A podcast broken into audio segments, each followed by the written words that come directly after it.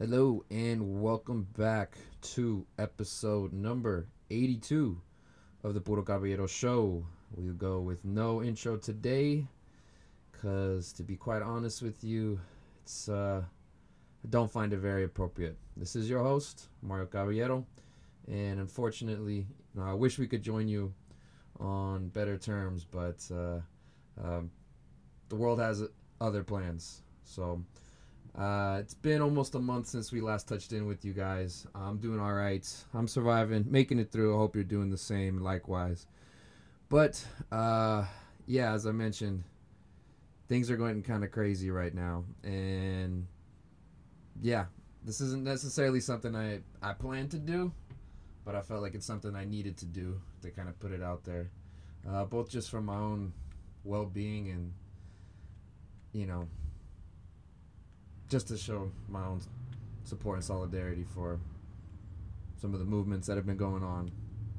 And for anybody who's been living under a rock, America right now is going through some very, very thick times in regards, in particular, to race relations and police brutality and the understanding that this is blasphemous and it's something that needs to stop and is something that has been a problem for generations and generations and at this current moment things have been bubbling over.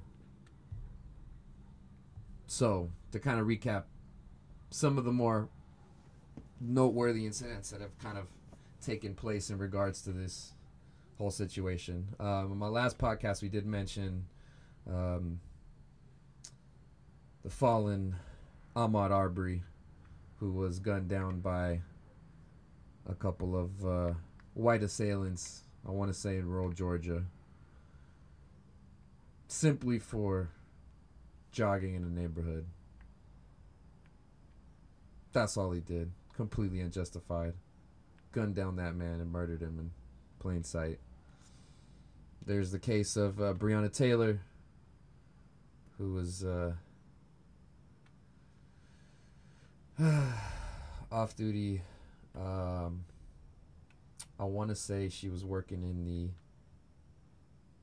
medical industry of some sort. I cannot remember her particular position, but she's at home fighting COVID, and there was a no knock warrant that was uh, apparently administered on her property.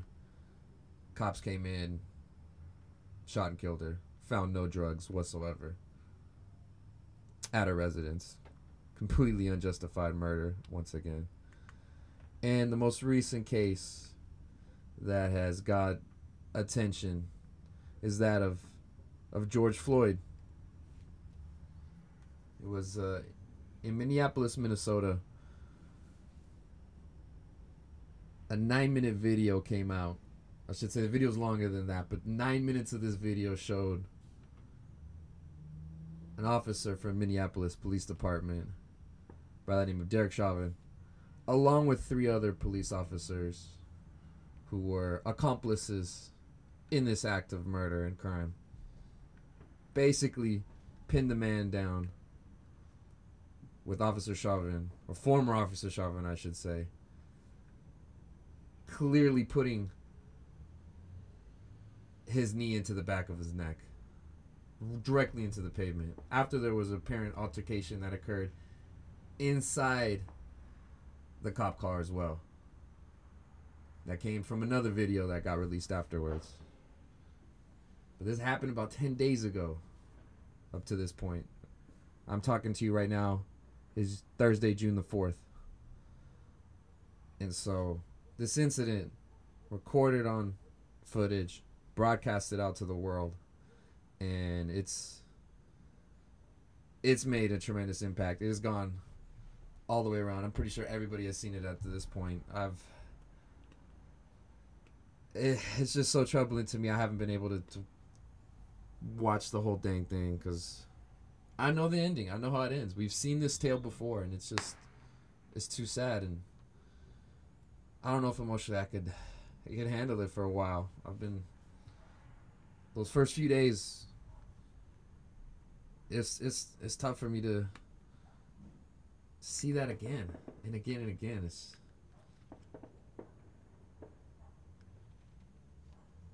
you know, as a country, we're only strong as our weakest link, and historically, black communities got short end of the stick many, many a times. Statistically, it shows out. It bears out. So, this another example though. Just police brutality in action, and the the cops who were involved and were bystanders are just as complicit. I know one of the officers was a, a Hmong man. Um, or from China, Chinese, I guess, Hmong, the Hmong community. And he was just like, basically standing there like, oh, nothing to see here. Well, the man is just screaming for his life. I can't breathe. I can't breathe. He's, man is yelling for his mother who's been passed away for, I want to say, nine years. Nobody in their right mind would do that. You got to imagine the state of duress that he was under. That's just insane. And initially, it took some pressure for the cops to get fired, but all four of them eventually did.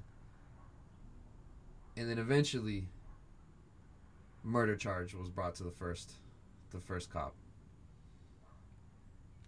Third degree. It started out. I want to say currently at se- second degree. The case has been taken over by the attorney general in the state of Minnesota. Uh, man by the name of Keith Ellison, who I think I've brought up in this podcast before in other political discussions, but you know, the man who kind of got screwed out of represented the Democratic Party uh, a few years back, but that's another that's another story altogether. He he took he took over the case, and they yeah they upgraded the charges on the cop, which I think is completely justified and is needs to be done or needed to be done. But yeah, as a result, there was protests in Minneapolis. Some of those kind of escalated, and there was damage to property on a number of uh, number of parts of the city, from what I've heard and from what I've seen. Now, the people protesting and the people committing this damage to property, some would call looting or rioting or what have you, sometimes they're not necessarily the same people. Some of them have been, but I don't think that necessarily, in the grand scheme of things, is the most important thing to consider in this situation because. I mean, I can understand why people would do it even though me myself I would refrain from doing so. To understand the pain and suffering of a community who has constantly been ignored and not taken uh, as seriously as they should have, and has been, you know, constantly just minimized and brutalized and profited upon when they through generations have been told to protest peacefully and then they follow through and do so. And little's been changed over generations. It's like you know they're at wits end. Of course you can understand why people would be frustrated and how the hell could we make any changes if nothing happens you know the definition of insanity is doing the same thing over and over again and expecting different results. To paraphrase it, you know, from what I've I've heard from people, as far as I know. And I know most black people aren't insane, so I can understand why they they figure they got to take it to the next level because otherwise people don't take it seriously. And to a certain extent, that kind of did happen in this case because when the same thing happens over days, and now we're over a week, where the protesting and the marching and the destruction of property has continued to happen. And it has spread from not just Minneapolis, not just the Midwest, but to all 50 states in the United States. They've all had marches in solidarity and protests in solidarity. You know, screaming justice for, for George Floyd and the like. I mean, it's clear. The people are on the side of justice. And they demand it for the black population. And the Black Lives Matter movement has really stepped up to the forefront and, you know, made themselves known. And this has brought some awkward conversations to a lot of different people, but it's moved the needle. Things have, to a certain effect, improved in this go around versus some other go arounds in terms of the response and how effective that's been. So that has been a positive sight to see. But the underlying issues are still there. So we can't be content necessarily that some of the effects have been dealt with but the underlying causes they still exist and they're still omnipresent in our society and these the structural inequalities and the, the racism that is embedded in a lot of our institutions definitely needs to be addressed so we can never forget those things you know regardless of how this week is gone or how we move forward we can never forget that. So the fight doesn't stop until that is 100% addressed. So, you know, if people are new to this whole the protesting and feeling these uh, sense of righteousness and and what have you, good, good, keep it up. It's a long fight, even though it's long. It's not, you know, fruitless. It's worthwhile. So just for the betterment of society, if you can push that needle one centimeter, if everybody can push that needle, we'll get somewhere at some point. But it takes everybody, and that's important to know. Um, yeah, it's crazy. And it's pretty evident, it's pretty obvious to see at this point that, you know, not everybody gets that same same hand dealt to them. All right, so of course, I want to say directly and clearly that black lives do matter. And to everybody saying all lives matter, you're either ignorant or you prejudice. And sometimes I don't necessarily know which is worse. Because if you're ignorant, at the very least, I can still explain to you and, re- and reason with you about this. And there's this fair chunk of people who are just who just are still, unfortunately, there is, unfortunately. However long we've been having this discussion, since at the very least 2016, maybe even since 2014 if you have been following since the, the Ferguson protests and marching. But, uh, yeah, it's, uh, because you say Black Lives Matter doesn't mean that the other lives don't matter, all right? the insinuation is that yes, of course, everybody has fair share value and worth inherently, you know, just by existing and being a human being. But the fact of the matter is, not everybody is treated equally as they should. So the idea is that we need to help those who are most aggrieved to help them get to that back uh, to that equal playing field. That's basically all that is asked for there. So, yes, in theory, all lives may matter, but the fact of the matter is that term came about to kind of downplay the Black Lives Matter movement as it came to be in popularity a few years ago. So you got to understand the origin of where some of these term the terminology comes from because it has been used to kind of downplay and silence that movement and try to break it up and not have people on the same uh, on the same page and on the same team. So it's, it's an important thing to kind of note. I'm not necessarily the best person to explain these things, so there have been many resources online that uh, can kind of help you guide you there.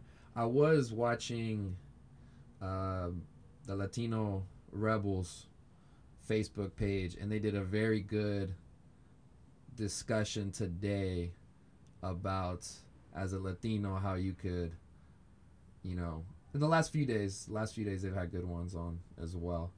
But as as a Latino, Latina, Latinx, whatever you identify as, is how you could help, and how, you know, you could look within yourself and within your own community to see how certain things might be not blatant, but how they might be subtle. Because I know that has happened in my past with my family and myself too. So the small things. It's just small things um, that could lead to bigger results too. So, you know, whatever ethnicity, creed, nationality, race you are, we could do a little bit to help out. At the very least, we could do a lot to help out. But something that everybody needs to consider. It takes everybody. You know. So I have some notes here, but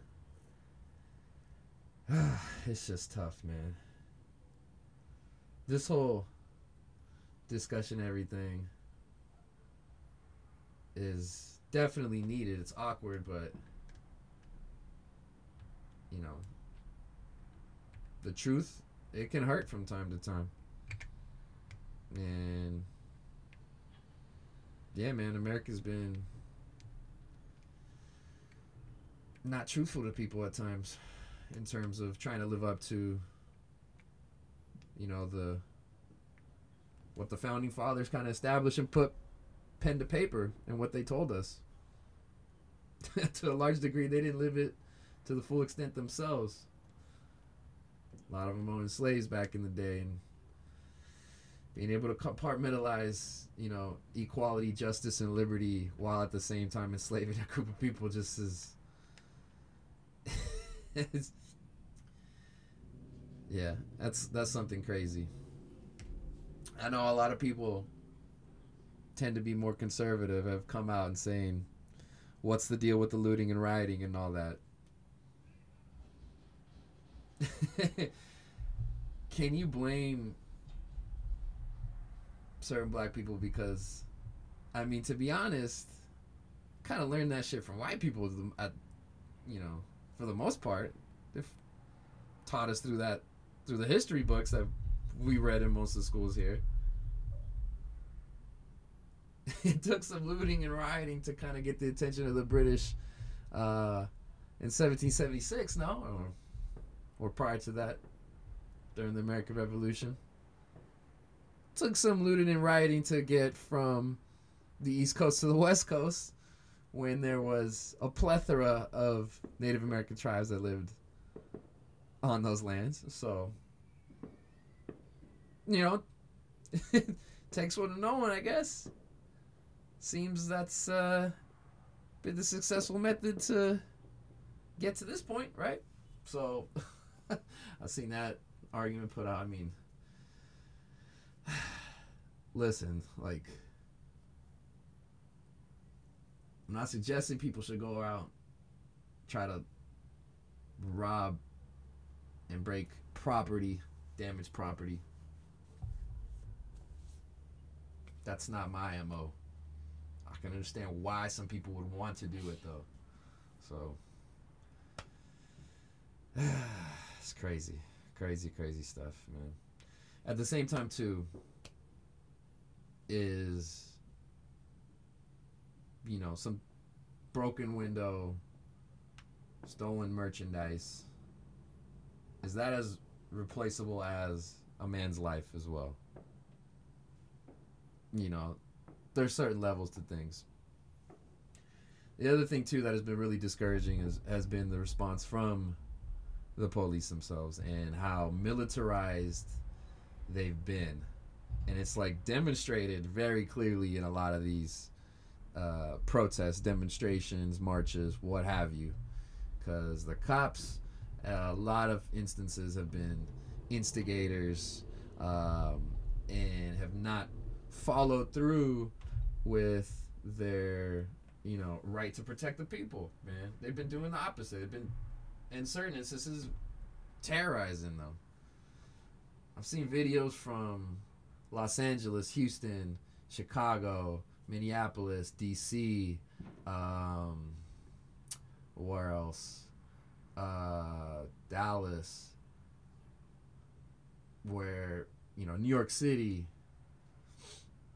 where they've been getting aggressive with people, just hitting bystanders. I've seen cars driving into crowds of people. I've seen, man, uh, cops decking, uh, you know, innocent protesters, tackling them. I've seen pepper sprays for uh, the press. People who have like uh, announced themselves to be the press be sprayed right in the face. Crazy stuff, man.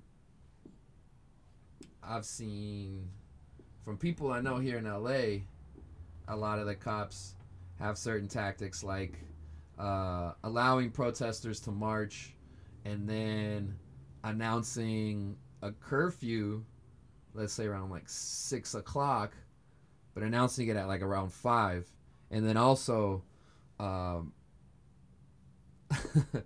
lining up their officers so they're like blocking in the protesters so that they basically don't have anywhere to go. So then when the curfew hits, they are able to just shut down the streets and round them all up and basically arrest them just for passing curfew.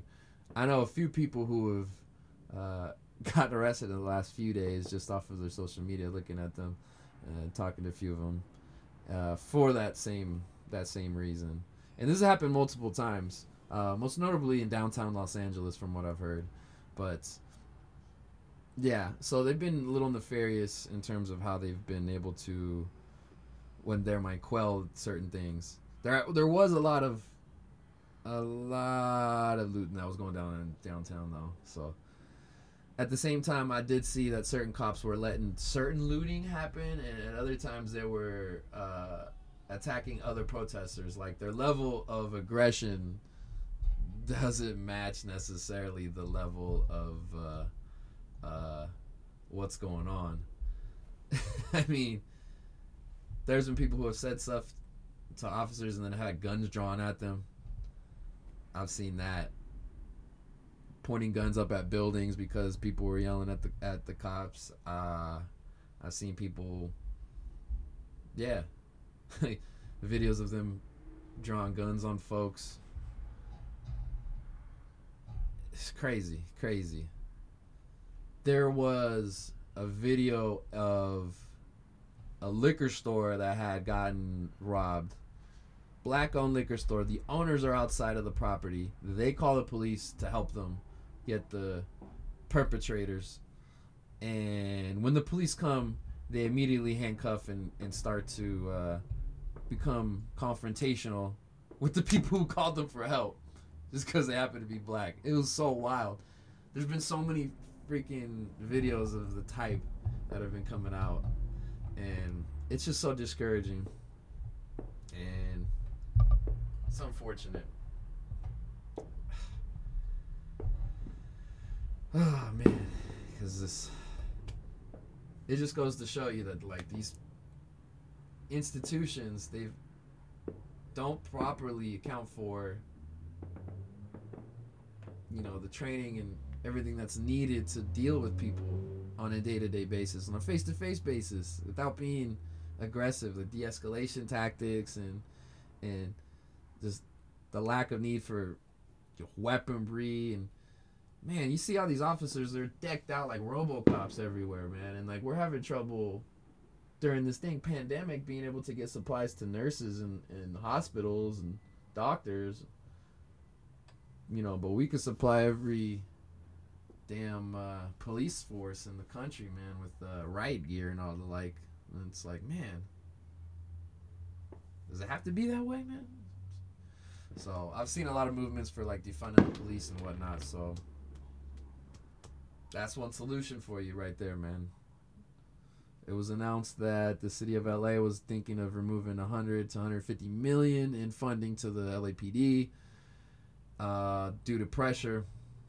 It's a start. I know there's a lot more that goes to them, but I guess it's a start. So some people have been very, um,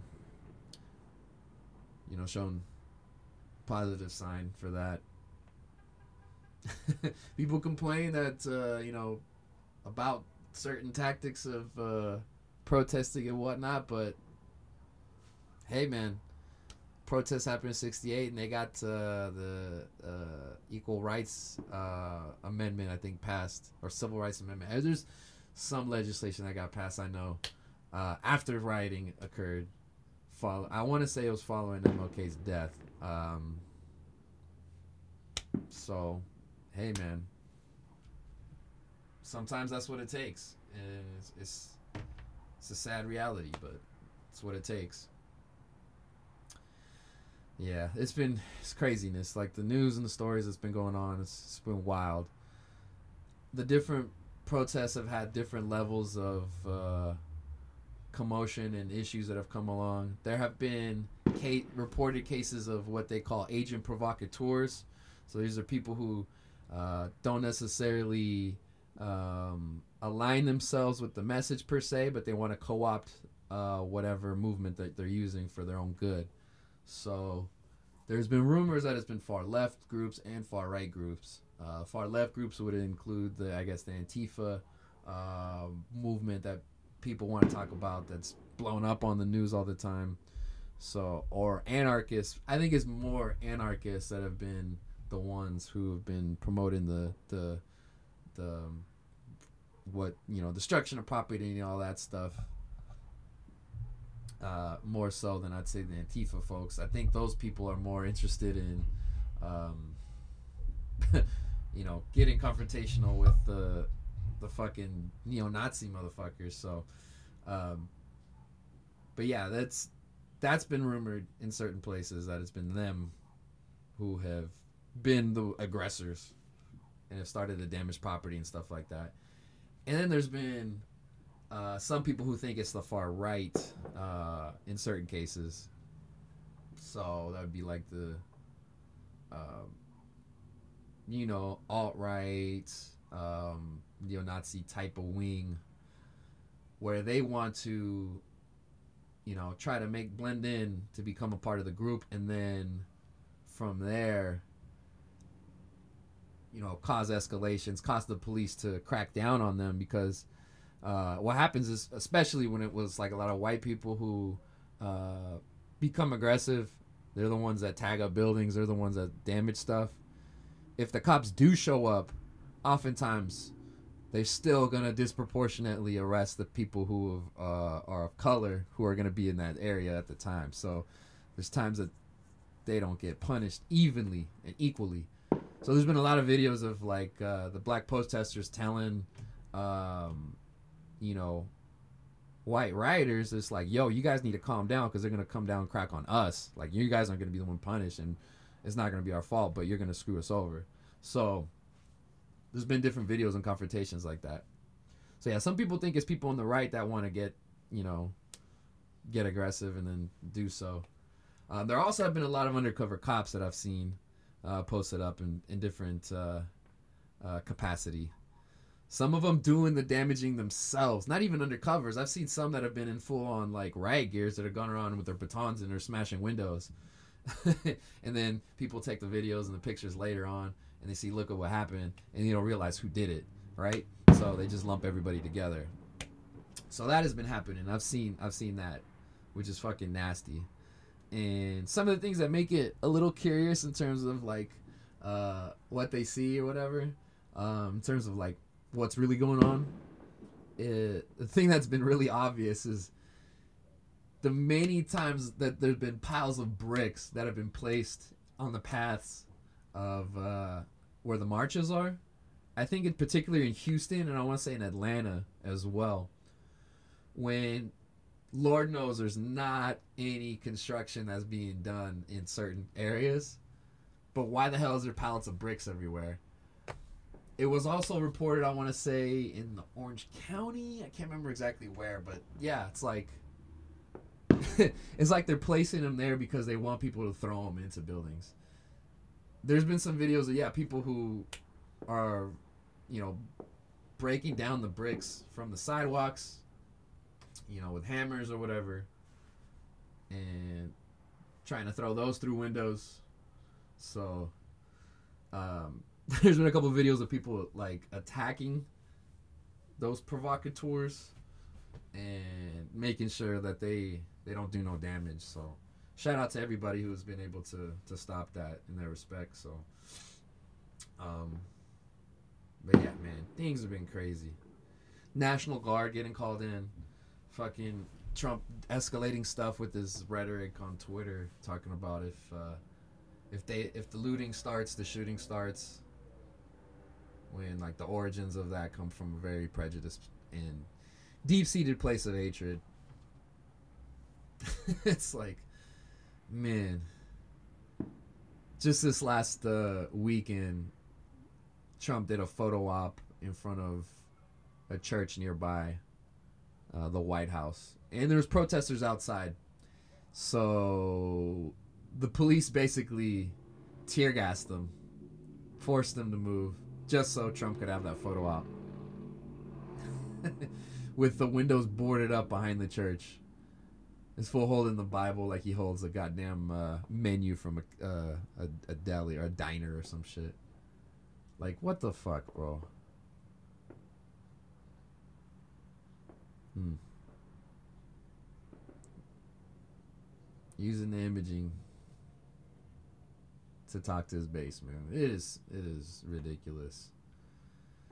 It's like the lack of leadership shown on his side and just how he wasn't addressing it and Oh, now being super aggressive, talking about how he'll send in the the military if the governors don't want to start cracking skulls. Pretty much, pretty fucking wild. Oh man. Yeah, National Guard has been posted up here in Los Angeles, a lot of other cities seen videos of them just rolling through town. I've actually seen them roll around on the freeway a couple times uh, as I've been around town. Um,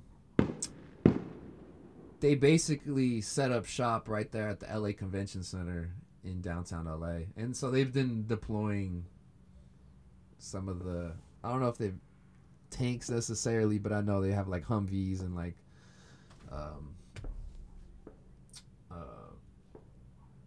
what you call all the Hummers and stuff, all equipped with them hanging off the side. So pretty crazy, man. Pretty crazy times. Uh, man, I will say this thing is complicated so much more by the fact that there's actually a pandemic going on and that this coronavirus is still wreaking havoc on many communities. Disproportionately with the black community, unfortunately. I know in the UK, I've seen studies. I've seen, uh, read some stuff about the cases here in the US.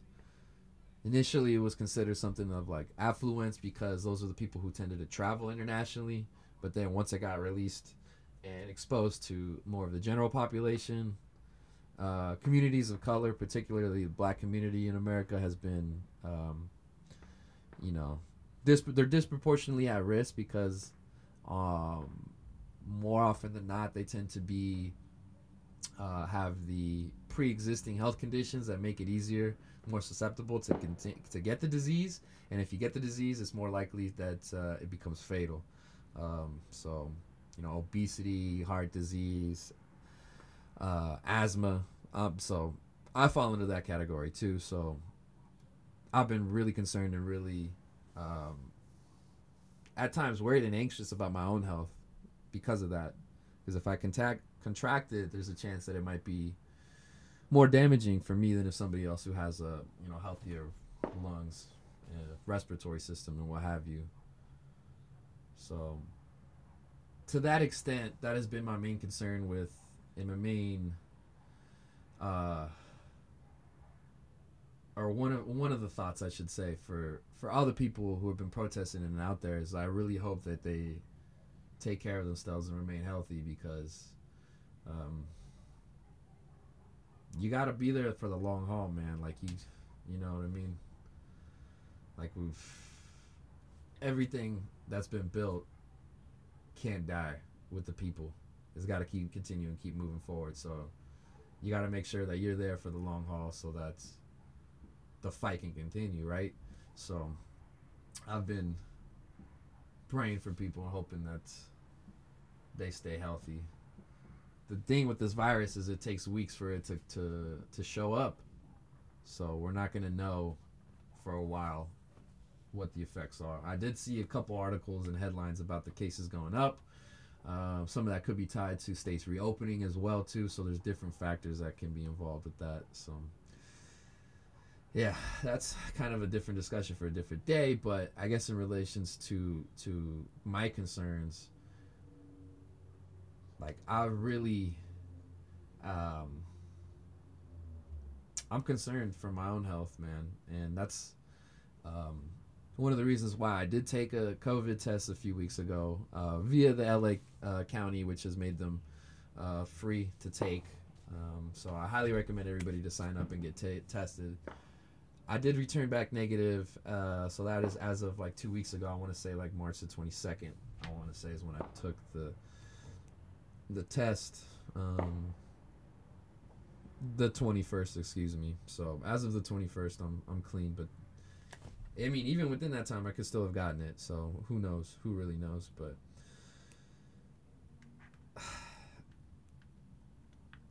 it's hard for me to say it but like i feel like i'm not even with these concerns it's kind of helped helped me to want to stay home and not show up. But I feel like I'm not doing my part as much as I can because I sympathize with every single movement and everything that uh, has been going on. And I think eventually I will step out and, and join some of the the rallies that have been out there. But I've been trying to help out in other ways. And I know I'm not saying what I'm about to say for any clout or anything like that, but I just want to demonstrate that even if you're not necessarily there, there's other ways that you could aid and abet this movement to continue, right? So, uh, I've been uh, lucky enough to still been receiving unemployment throughout the last few weeks, a few months. Um, when some people I know have been struggling to get those funds that they need. So I've been in a good place enough financially where I felt it was prudent that I could start sharing some of that. Um, so I sent some money to a couple people uh, who I know and I trust them to uh, to distribute it to the right the right localities. Uh, one person in particular who I want to shout out is my uh, my high school football teammate uh, Ray Guyton. Uh, a year older than me. Went to St. Mary's High School. Grew up in Stockton. Uh, real cool dude. Um, yeah, he was a a dude who was like r- really about his shit. He was really smart, really educated, but also was right self righteous and would stand up for himself and would stand up for others too. I really he was a real true leader in many senses of the word. But uh, any in any event, he's uh, currently living in the state of uh, Minnesota.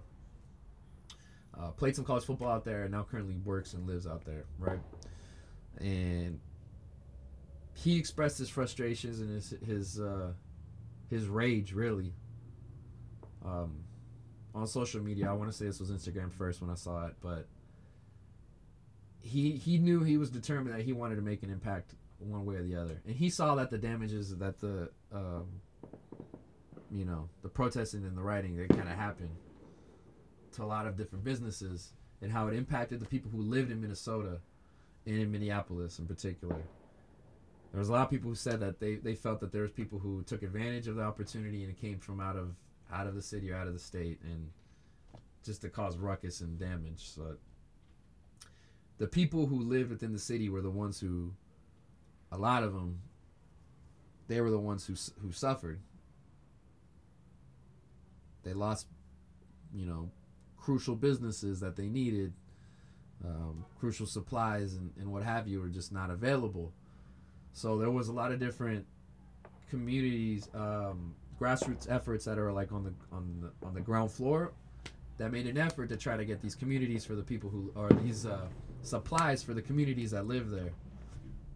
So Ray, being a uh, a class act, put up a call on social media that he was trying to raise money, raise funds so that he could go grocery shopping in the communities outside of Minneapolis, the Twin Cities, drive into the town and provide them so that these different organizations can distribute them you know to the people who need them his goal was to reach, I think, two twenty one hundred dollars. I want to say he got over thirty five hundred, four thousand dollars worth of donations, and I I gave him some money, and I told him thank you for doing the Lord's work, and he I knew with him that he was gonna go to the right hands, and yeah, this man he he did his work. So thank you, Ray.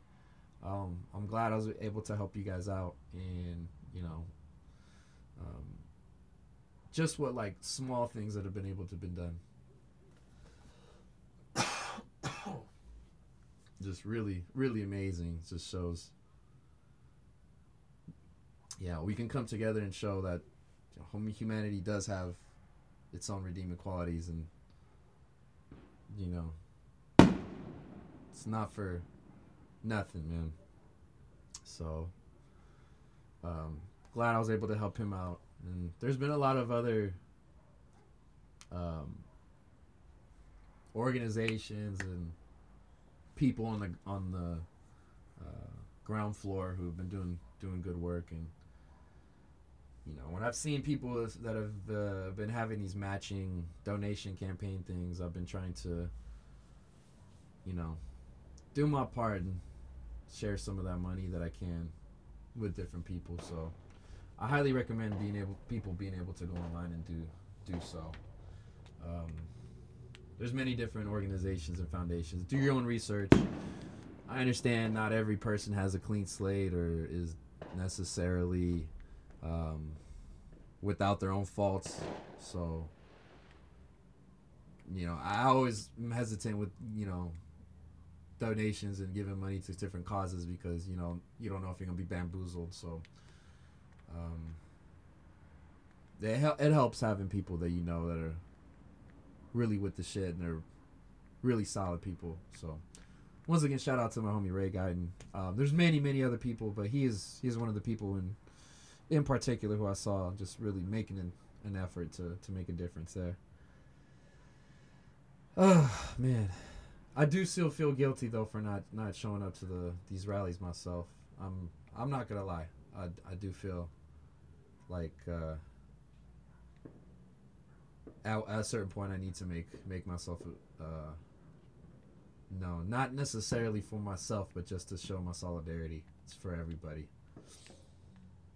You know, we're just as strong as this weakest link, man. You know, we can't move forward if everybody doesn't move forward, right? So we gotta lift everybody up. So. Yeah, you've been hearing a lot of boom sounds. Has been constant fireworks that have been kind of ongoing.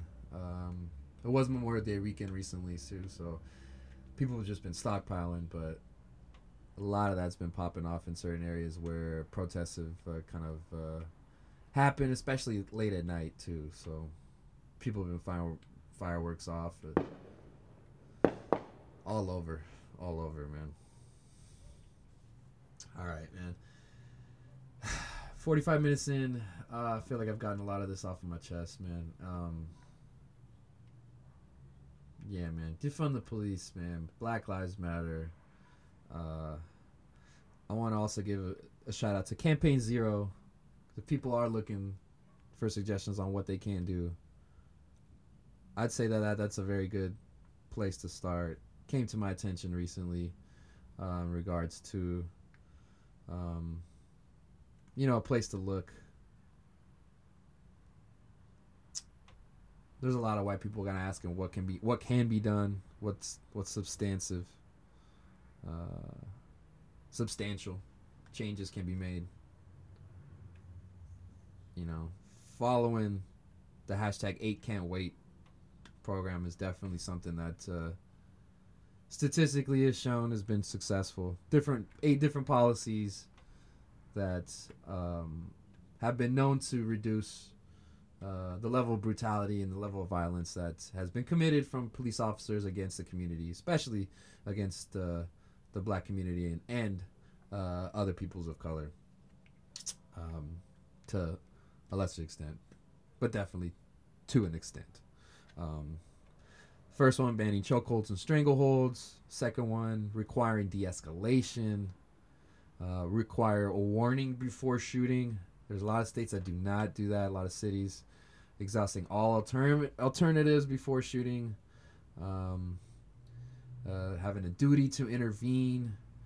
Um, uh, banning shooting at moving vehicles. This is a common sense thing that does not apply. Because if you shoot at a moving vehicle, you may kill the driver. That driver may kill other people because the vehicle is still in motion. So it's it's a common sense thing. I've known people who've uh, fallen victim to gun violence uh, in this manner, not necessarily by the police, but just in that manner, and that did cause damage other otherwise to other people. Um, establishing use of force continuum. Uh, yeah, restricting higher levels of force to only the most extreme situations. So a lot of times that gets escalated and is done prior, and requiring all force to be reported. So those eight steps statistically have been shown to um, assist different uh, police forces in how they've been able to help the people. So I know DeRay Mckesson was the one who put me onto that. So there's many other different resources, different places you could go. All right, this goes way beyond just putting a hashtag Black Lives Matters picture or whatnot. I know there's a lot of people who mean good and mean well, but some of it just comes off as a little disingenuous from time to time. Um, I do appreciate people being able to share their experiences and just say, "Hey, I was ignorant, or I was wrong, or I I do need to change my thinking, or you know." Um, what have you. It's just some I don't know. Sometimes it, it just some stuff comes off as disingenuous. Do your very best to limit that as much as possible. I know there's certain people who have uh, really gone um, kind of above and beyond to demonstrate that to some of their, their followers and whatnot. And, um, you know, the support is much needed, definitely. Make sure you, you hit it right on the tone. Okay, it's difficult line to kind of cross, but it's it is subjective too. Um, that's just my only suggestion there. Um, yeah, there's been so many different missteps from different people. We'll kind of talk about some of the specifics that I've kind of seen. Um, yeah, some people that have really fucked up, screwed themselves over in regards to how they've addressed this. Uh, this whole ongoing situation the protesting. Um, yeah. So like, if you're gonna help out, don't or if you're gonna go to the rally, don't just do it for a photo op. Like, you know what I mean? There are certain precautions that you got to take, and that certain people advise, including not uh, having your tracking technology follow you while you're there, which would be, uh, which means you know putting your phone on airplane mode. You know, turn off your GPS, those kind of things. Not taking Ubers to like the rallying points and what have you.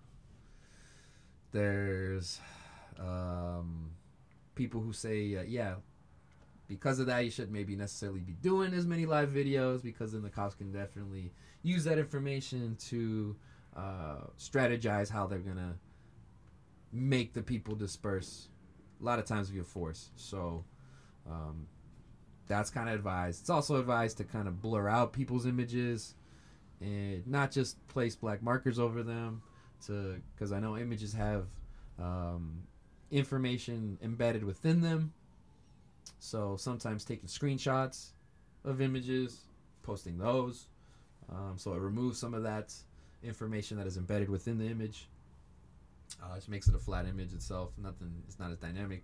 Um, yeah, I mean, so, so some of those things have been suggested. Wearing nondescript black clothing, uh, some people still recommended wearing the masks or what have you, but with the marching, you're rallying, you're protesting, you're gonna be chanting a lot of stuff. So I understand why people haven't necessarily followed through with that.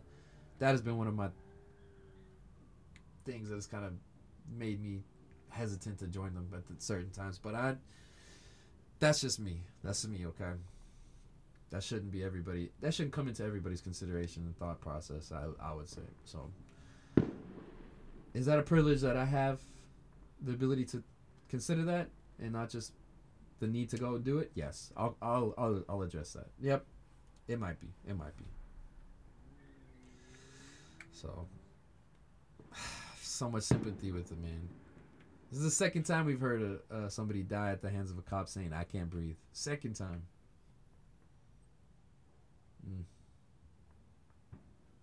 As an asthmatic, I sympathize because that's all I want. I, I need I need that breath, man.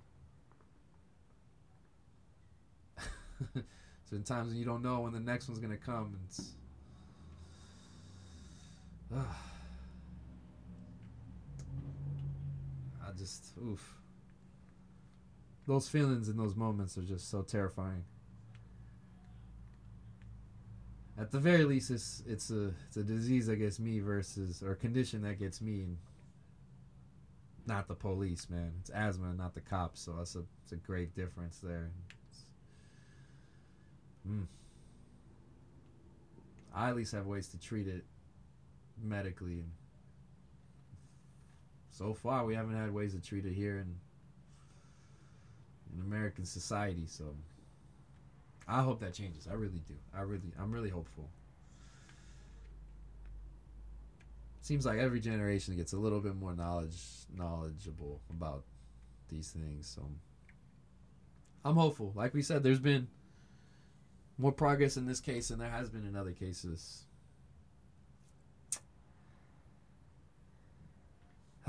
it's a lot. It's a lot to deal with. A lot to handle, man. a lot to handle. Mm. All right. I mean, let me just since the big one of the backbones of my life and one of the things I pay attention to regularly is the world of sports. This ongoing discussion and situation has intertwined itself with uh, the world of sports on a couple different occasions, and so here's a, I mean, some of the instances that I've kind of come across and, and found. So first and foremost, Stephen Jackson, the man was friends with George Floyd, grew up with him, and called him his twin. The two honestly share a lot of similarities. They do look a lot alike. And he's been one of the people who's been at the forefront speaking up at rallies on behalf of the family. And has been doing a terrific job of it. He's been doing a great job being eloquent, direct, and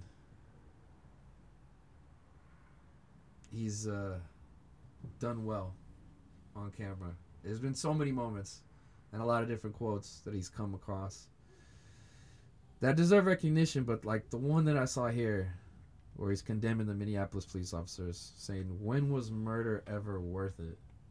Just putting things into consideration. It's just the video of him playing with uh, uh, George's daughter Gianna, six-year-old daughter Gianna. Talk about his daddy changed the world. It's just man, it's heart wrenching. It's tough.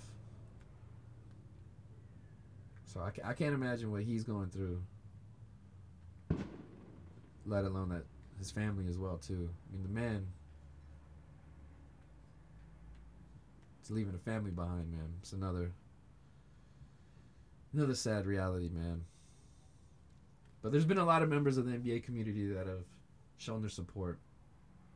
Not just online through via social media, but a lot of them actually have been, you know, taken to the streets. I know Jaylen Brown, Malcolm Brogdon in particular joined a protest last week in Atlanta. Jaylen driving 15 hours from Boston to take part and hold that rally.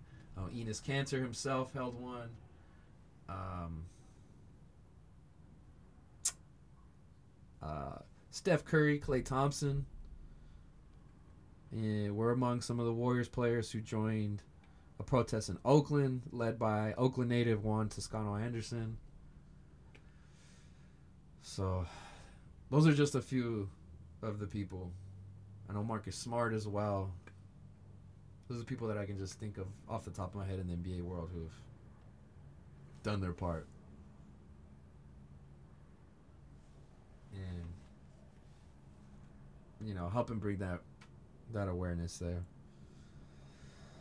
Um, the NBA Coaches Association ended up forming a committee on racial injustice. Um, so that's one. Another group that is looking to tackle those issues, those underlying issues. A lot of the organizations have come out and showed statements of support for the Black Lives Matter movement and the protesters. Rockets owner uh, Tillman Fertitta even said it. Protesters are what makes America great, quote unquote. So overall, I'd say the movement that way has been, you know, pretty vocal. Gregg Popovich himself, never the one to shy away is uh, from these these topics. He's expressed support in the past for Black Lives Matter, so and he's been blasting Donald Trump for the lack of leadership during this whole this whole crisis and really has taken him to task through via the media, as he should, as more people should, because we've like accepted his incompetence, man, and it's. I mean, the four years almost up, man. We'll see if he sticks around. I have issues with candidates and whatnot, but I mean, definitely don't want Trump in there. So there's that. Um, personally, personally. I won't speak for myself. Um, you know, there were there were some people who did have some questionable responses, I guess, to this whole ongoing situation. Uh, one person who was put under pressure was the Knicks owner and owner of uh, MSG, James Dolan. So they were they remained silent throughout the whole ongoing situation. And James Def- Dolan ended up defending his silence on the situation. Not once, but twice. You know, he's saying that uh, it's not the organization's duty to speak on such issues, and that actions are more important that than just statements, which I can agree upon, but they basically it's like it doesn't cost you much to do so. People were reporting that Dolan doesn't want to sour the relationship between him and the New York Police Department, which I can understand, but it's just like there's a lot of people within the organization who were upset at the lack of a of a message. And he came back and defended it in the second message again too. So it just shows that I guess he values that relationship more towards protecting and not lambasting the police department of New York City than he does with the uh, movement for social justice for the black community. Um, so I guess that kind of speaks for itself. He has gotten credit in the past for hiring uh, black members of his uh, to uh, his front office uh, and promoting them from within as well too. But a show of support would go a ways as well. You, know, you see, I don't know if you guys hear the co- got the cops, we got the ghetto bird flying overhead, man. Shit has been real over here. Police helicopters been putting in work, man. It's been out there routinely. My goodness. So yeah, uh, Jim Dolan. You could do better, man. You could do better. James Dolan, whatever. A lot of issues with that guy. A lot of issues. The other thing that I noticed, pretty remarkable, and kind of hits a little close to home. Sacramento Kings announcer Grant Napear had a little bit of an interaction on Twitter with uh, former uh, member of the team, Demarcus Cousins. Uh, Demarcus decided to hit up Grant Napear via uh, via Twitter, saying, "Hey man, what are your thoughts on the Black Lives Matter movement?" I think he knew what he was doing. He was fishing for something there, and guess what? Grant Napear decided to bite. He responded in kind hey Ben, haven't heard haven't uh, heard from you in a long time. Hope everything's well. Uh, he said all lives matter. I've always believed that, or I was always taught that since day one. S- something to that effect. I can't remember how he finished the tweet, but he basically sent an all lives matter tweet out not the smartest thing to do in that situation. So Demarcus responded like SMH, I knew it. I knew it. And as soon as that happened, this dude got lambasted by so many different people for those remarks. Because as I mentioned, it's about the context of how those words are used. All right? we're at the point where the context of the terms all lives matter it's not the same as it was 10 years ago okay we have to understand the nuance here and where things come from so yeah he got roasted by cousins he got roasted by Chris Webber saying that I always uh what did he say? He said some stuff, man. Let me see here. Freaking crazy. Oh man. Yeah, alright, here's the thing. Yeah, so cousins, this was the initial tweet. What's your take on BLM? Hey, how are you? Thought you forgot about me. Haven't heard from you in years all caps, all lives matter, dot, dot, dot, every single one. Reply from Demarcus, lol, as expected. Matt Barnes would expect nothing less from a closet racist. Chris Webber, Uh, this is. Hold on. What is the response here? Uh. Uh.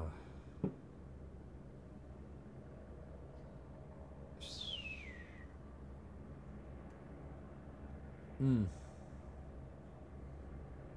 Alrighty. Chris Webber saying, Demarcus, we know and have known who, who Grant is.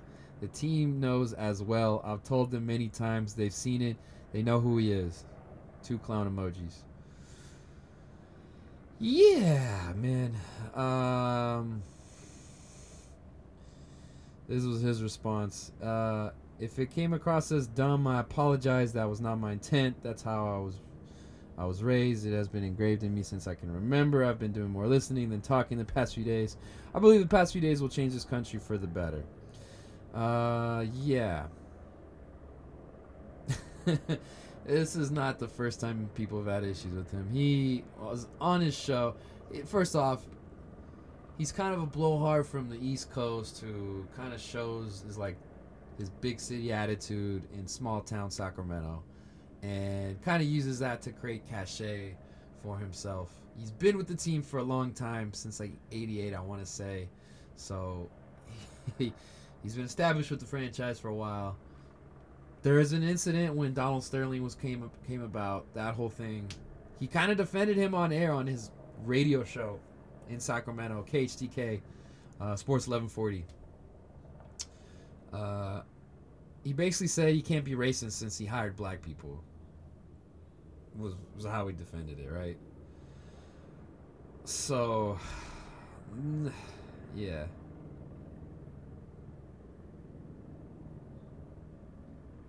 It's fucking crazy, man. So, this all blew up, and he basically resigned uh, two days ago over this whole thing. So he's gonna come back to the NBA. We'll talk about that at another time, but they're gonna need a new announcer. So hopefully one that uh, takes ethics courses and understand what's going on. Racial sensitivity training. Ooh, excuse me. Oh man. In the world of football, there are some people who protest as well. Most notable one being Deshaun Watson. So he attended his protest in uh, Houston to support him. Shout out to Houston though. I saw a lot of black cowboys going out there too. People on horseback riding through the streets. That was kind of cool to see. Uh, let's see. The big controversy happened in the NFL though. It's coming from not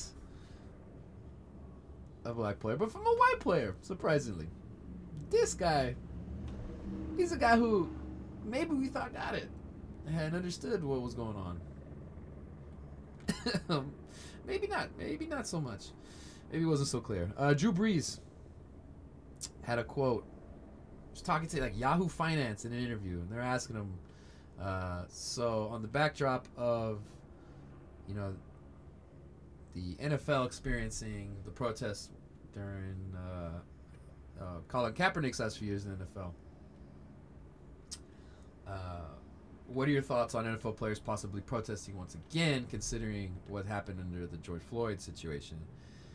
And he basically was saying that I will never agree with anybody disrespecting the U.S. flag, uh, disrespecting the flag, as if the kneeing was intended to be disrespectful towards the flag. That never, not once was the initial message that came forward from the people protesting. They had issues with police brutality, had nothing with the military or the flag itself. It was like a distinction that needed to be made that uh, people in certain, you know, political leanings took that and attacked it and kind of weaponized it to kind of create dissension and division. And so there was a lot of discussions in a lot of NFL locker rooms, from what I've heard, when this thing happened. So people heard from different sides to kind of see where the messaging was coming from and where the thoughts were. And it was thought that Drew Brees was on that level of understanding with some of his teammates. I mean, there's images of him kneeling in solidarity with some of his other teammates during the national anthem. There's pictures of that. It's evidence.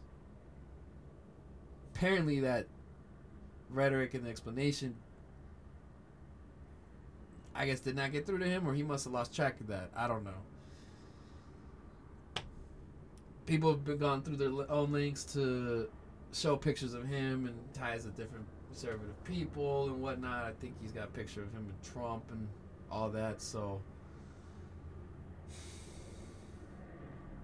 but I, like I understand those relationships. At the same time, you be very clear not delineating the two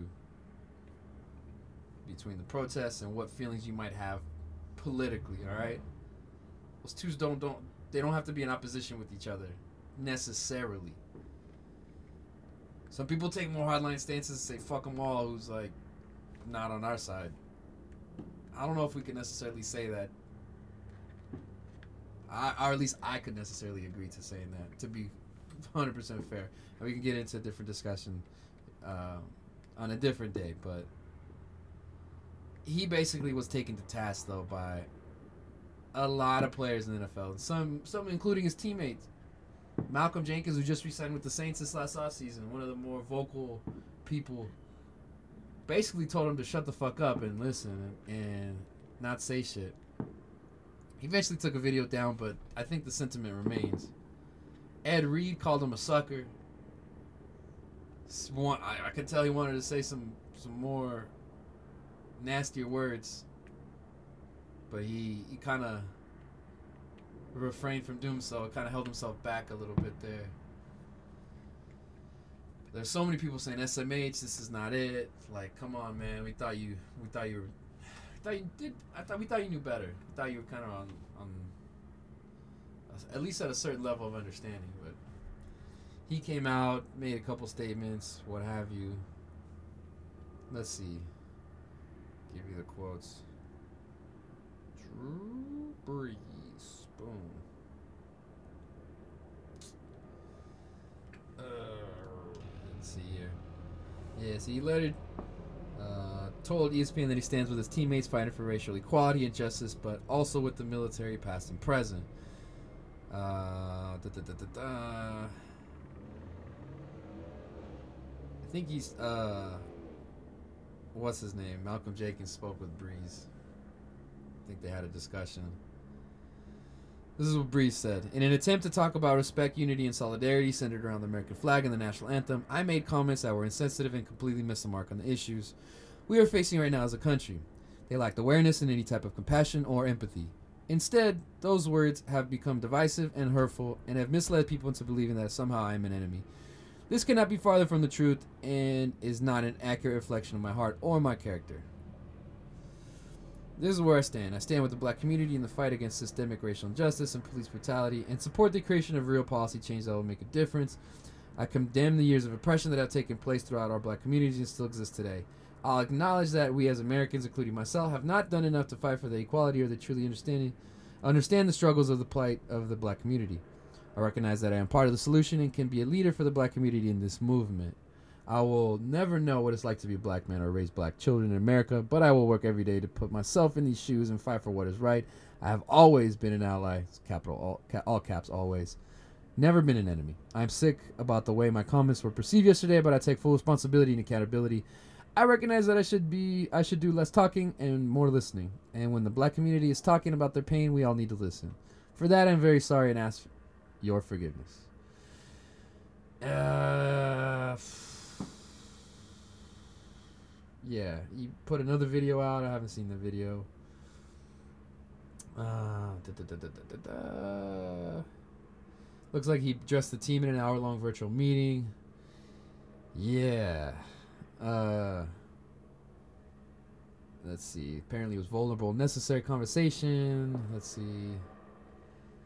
Um, says an uncomfortable situation. Open up the floor for open line of communication that will make the locker room stronger through better understanding. Um, so at the very least, you got to credit him for making the apology and and realizing where he misstepped. Um, at least I hope that's sincere. You got to be able to take the person as much as you can, you know, based off of the character at face value. A lot of people say he's a man of his character, so some people are giving him that uh, not leeway, but I guess that uh, that level of understanding. There's a lot of people who have uh, said that, however unfortunate this is, it can't be turned as a positive. Bring the discussion within that community in that locker room. It's just disheartening because some people feel like this is like we're we're back to square one from where we were when Kaepernick was protesting. So, yeah, uh, a lot of people have been saying, man, if you ought to li- y'all would have listened to him, maybe we wouldn't have been here at this point, this moment in time. And I kind of agree with that, man. So, I mean, NFL kind of can kind of look in the mirror there. I know one of the former members of the NFL's. Um, oh my goodness! Somebody who used to work within the NFL office did mention that it was true that, that he was being blackballed, not because of his talent, but, but because of his stance. And no team wanted to touch him because they felt that his uh, protesting would hurt the bottom line. So a lot of credence to the fact that uh, given to the fact that the NFL knew about this blackballing and they didn't want it to go to court and they didn't want those records to be actually shown. Maybe a reason why they settled with Mr. Kaepernick in that court settlement because they didn't want the truth to come out. So yeah, a lot of people coming out saying things could have been different, man. I kind of agree with them. I agree.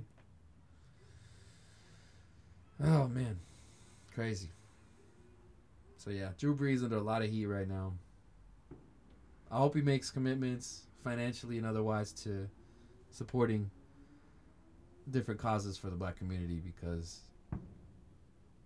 I mean many of the teammates helped him get to where he's at and a lot of them are black. So if he can't understand that and realize that, then man, we we still got some deep issues. I know Killer Mike. He spoke on the topic and was talking about how, um, as somebody who plays in the South, he's got to be cognizant of the fact that racial tensions are still very much alive, and the constant use of the Confederate flag in that part of the country is just another indication that people don't necessarily quite get it in terms of how offensive and how how much on the wrong side of history those those people who fought for um, you know trying to keep slavery pretty much around sad it's sad this is this long deep seated this is like so much history and so much neglect and violence against the black community that's happened it's I'll never feel that pain. I'll say that, but man, how can you not sympathize when you read when you read and you know what really happened? All right, let's move on. One more football related related note. Uh, Oklahoma State linebacker Amen uh, Ogbongbemiga ended up testing positive for COVID nineteen after attending a protest in Tulsa, Oklahoma. So, I mean, this made national news just because he's a football player for a Big 12 program, but like I said, this could be anybody. So take precautions, get tested, and if you do end up getting sick because of that, be smart, man. Distance yourself. Do whatever you can to recover. If you have symptoms or if you don't, man, this is this is a scary time. This scary time. And you know, we'll see in a few weeks where we're at as a country, and as a as a as a globe, man, because there's a lot of places that are suffering through the, the disease. Through both diseases, the disease of racism and the disease of coronavirus. Been too long, man. We'll move to baseball. Uh, Max Kepler, outfielder for Minnesota Twins. I want to say outfielder. All star player for the Minnesota Twins. Apologizes for wearing a Blue Lives Matter mask. It was one of those. Um, oh, man. What the hell do they call them? Let's see. Uh, toques? Something like that. Um, let's see. Oh, so they're called neck gaiters or buffs. Um, it's like, uh, what was the other term? It's like a, a toque or face mask type of thing. But it's like, it's like the tube ones. He was rocking one, and it was designed with the Blue Lives Matter American flag. If you're not familiar, it's the American flag. All the stripes are turned black, including the where the uh, stars are located, and then there's one blue stripe to represent the thin blue line. Uh, so it's like an all lives matter, thin blue line, uh, neck gaiter kind of mask. Um, neck tubes. Yeah. so he was rocking one, shouting him out, saying, "Hey, thanks for sending me this." And he says he had no idea what the connotations were for the Blue Lives Matter thing, especially in this ongoing circumstances where it's like, it's basically, are you on the side of black people or are you on the side of cops? And he kind of took the side of cops there, and so he he had to issue big apologies. Um, people will say yes, he was. Uh, um, not from America. He was born in Germany, but you know he is. Uh, he didn't grow up in America for the most part. So Max Kepler. Yeah, he does play the outfield. So yeah, he was born in Germany, but I mean he's grown up over here, so he should have some idea of what those uh, the connotations should mean. So some people are giving him a pass, a lot of people are not though. Yeah. So yeah, he just put that out on Instagram and actually it was a, an actual mask. It wasn't a gaiter, neck gaiter thing. So I don't know how that what that matters. I got a couple. I own a couple of those. Those are pretty cool. I sometimes wear them as, as headbands or use them to work out wear them at festivals. Um, so yeah, but he had a face mask though. he had to apologize because of that. MLB has come out and had s- shared some statements though. Ray saying that they're committing 100,000 per year to organizations fighting systemic racism. Uh, the MLB itself came out and said that our game has zero tolerance for racism and racial injustice, um, among other things. So they've made their own statements. Teams have made their own statements as well in um, solidarity with that. Uh, but uh, all right, so it was uh, former A's catcher Bruce Maxwell. He was the first guy to and the only player to kneel in MLB uh, during the times when the president was harsh on Colin Kaepernick, calling them sons of bitches and basically saying that they should fire everybody who kneels. Um, so yeah, he did that, and eventually, um, yeah, was released by the team. So he was he has some statements recently about like, um, calling out the late response to George Floyd's death. Um, saying MLB, it doesn't shock him because it did take MLB a while for, for, for them to, to make a statement. It doesn't shock me they're the last sport to say something. When I did my thing, my team supported me at the time, but MLB didn't really back me. Um, so yeah, The reality that black community lives in fear or anxiety over racial discrimination, prejudice, or violence is unacceptable. Uh, is what MLB said. Let's see. Um, he said he's still criticized for the stand he took. He said, I still have the messages. I had the kid the other day come out on my team and just said "f you" on my Instagram. He was like, "People like you're the problem that we have in this country." I had a guy reach out to me last year in the middle of my season down here in Mexico that told me that he hopes me and my family die a horrible death. Three years and I still get it. It's the hate. It's the hate. So he's been playing in the Mexican League since uh, he last played in the majors in 2018. So yeah, he was saying that he believes his protest is, is the reason why he didn't get another job. Um, yeah. He did have an incident where he waved a gun at a, a delivery food driver. He says that he was getting death threats and that he was uh, receiving a lot of hate, backlash, and that his mental state was going crazy and that he needed he was defending himself for that. So, you know, back in the news though. I mean, MLB owes a lot of his history though to a lot of the black players that came before him. So, but yeah, just to show you how crazy this uh, the support and has has gone in the world of sports. It's gone international. I mean, there's been protests in other countries, Netherlands, in London, in New Zealand, Australia, um, all over the globe. I've seen I've seen support.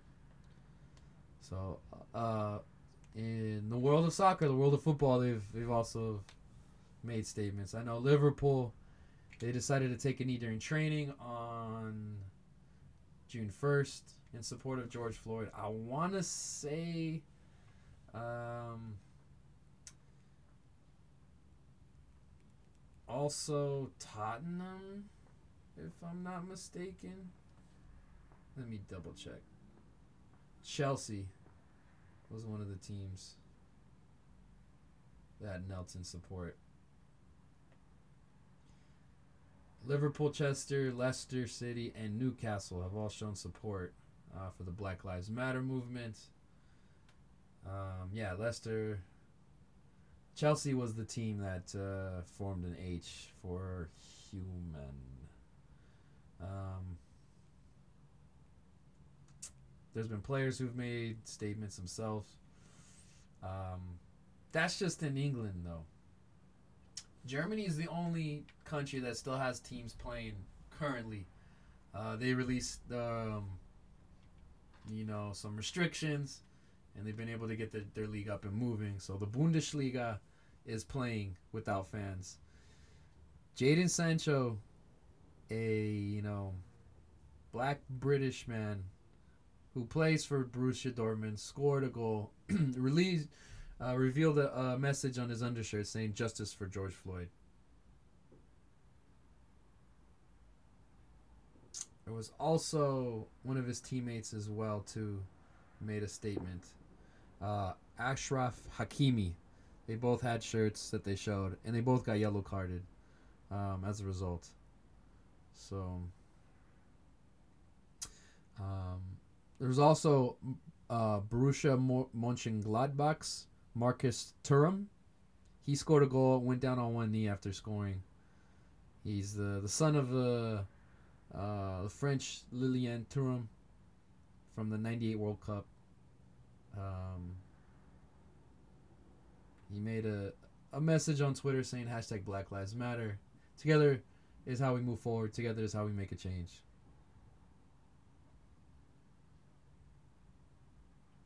So yeah, there's uh it's been a lot of a lot of support for that. Which has been good to see. It's good to see it's been it's been not just happening here, it's international. Uh, U.S. born midfielder Weston McKennie. He plays for Schalke, and he had a tribute to George Floyd via an armband that he wore over his jersey. Justice for George Floyd. One of the baddest men on the planet, Israel Adesanya, UFC champion. he attended rallies in Auckland, New Zealand, where he lives now. He's a, a black man living in New Zealand. Family's from Nigeria, I believe. So he was attending rallies, showing his support as well. And finally, last note that I have here Floyd Mayweather. Love him or hate him.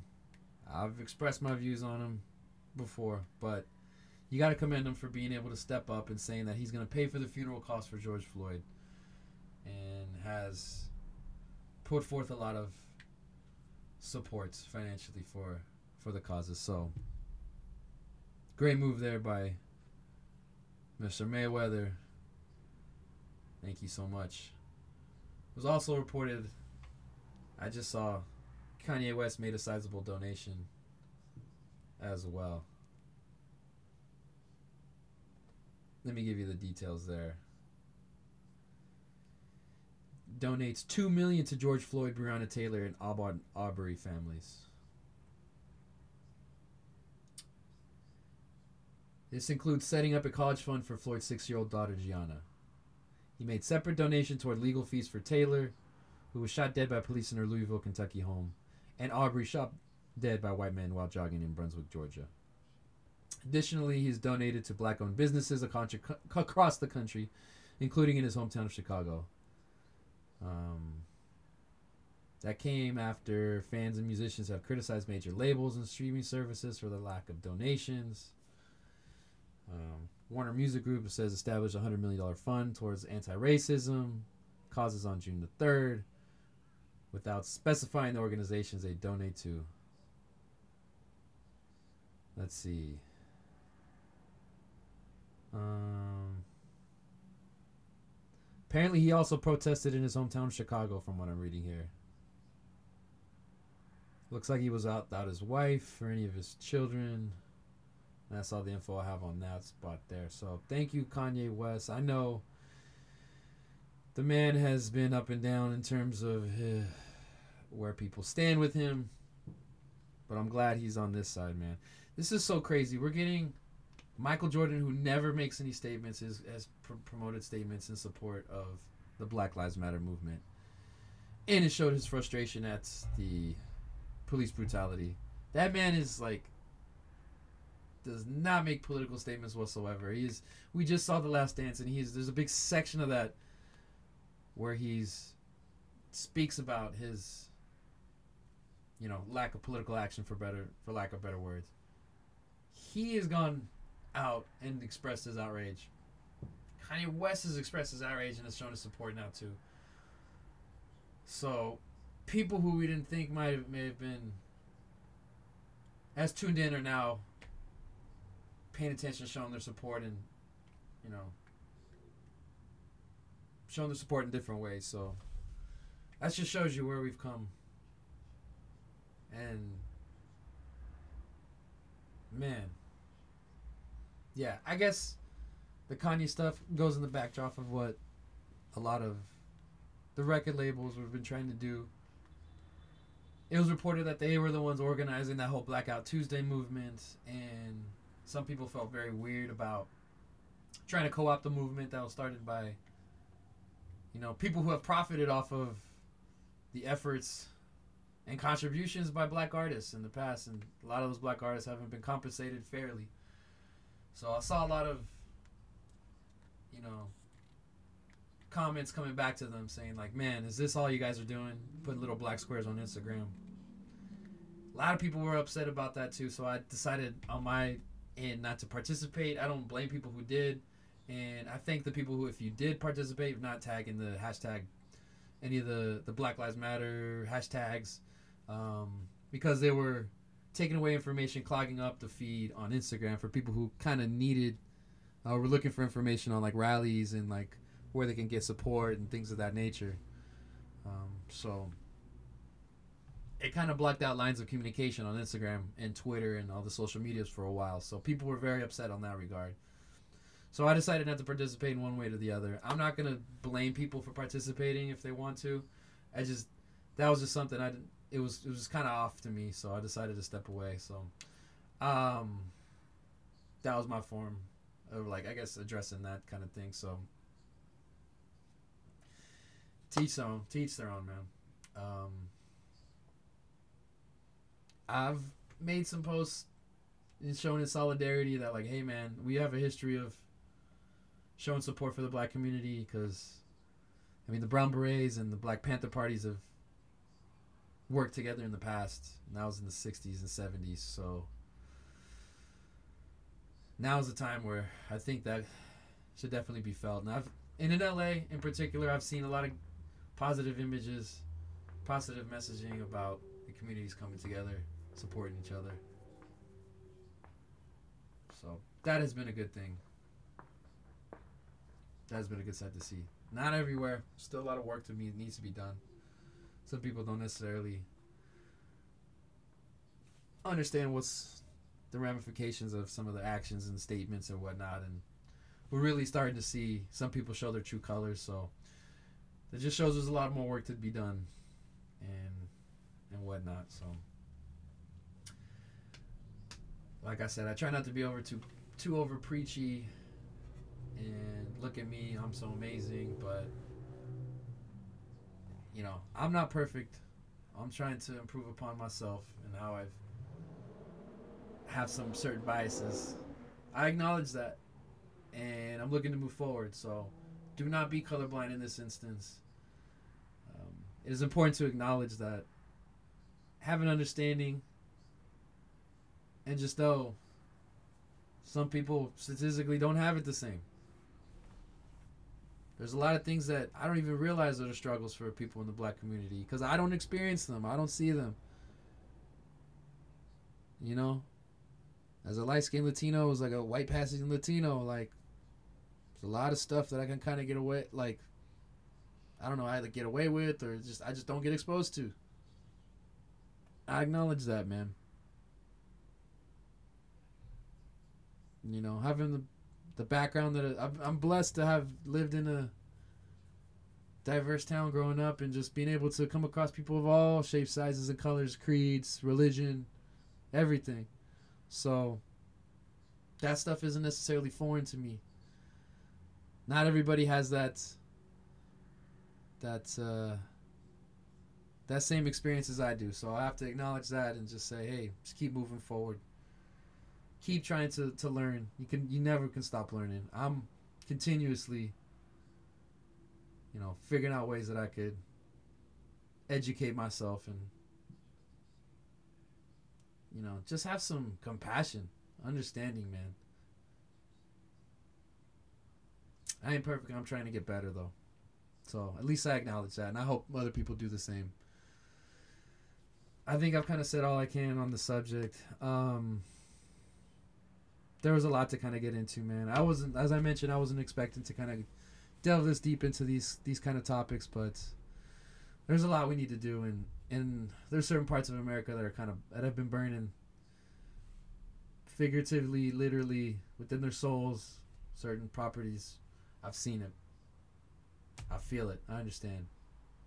I stand in solidarity with the movements, man. So Black Lives Matter for sure. Justice for George Floyd defund the police, all that, man. Hashtag RIP George Floyd. I hope we can keep moving forward and really dig deep, look within ourselves to fight prejudice of all kinds and racism in particular. Because we've got many of issues in America. A lot of them stem from what people call the original sin of slavery for this country. So we need to educate ourselves, understand where we come from as an individual, as a group, as a nation, regardless of whatever generation you you know, you've been here and the reasoning for that. So this world isn't perfect, but it doesn't mean we can't try to make it better and improve upon it. And I hope we move forward. I hope you learned something. And I hope we keep the march going, all right? stay safe, stay healthy, and God bless all of you. Support. Do what you can. Try to make substantive changes. We can't let the momentum stop for any particular reason. We have to continue aside from the prosecution against those four police officers in Minnesota, okay? The fact of the matter is, we've had too many names to remember from the Oscar Grants to Tamir Rice's, Odin Lloyd's. Too many. Sandra Bland. There's been too many. So keep fighting the good fight. And keep on surviving because that's all we can do, all right? Push on to the next day. All right. Thank you so much for tuning in. I appreciate it. It's been it's a lot of rambling on my part.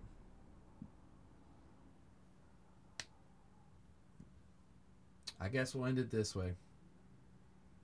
Final note Black Lives Matter. Stay safe.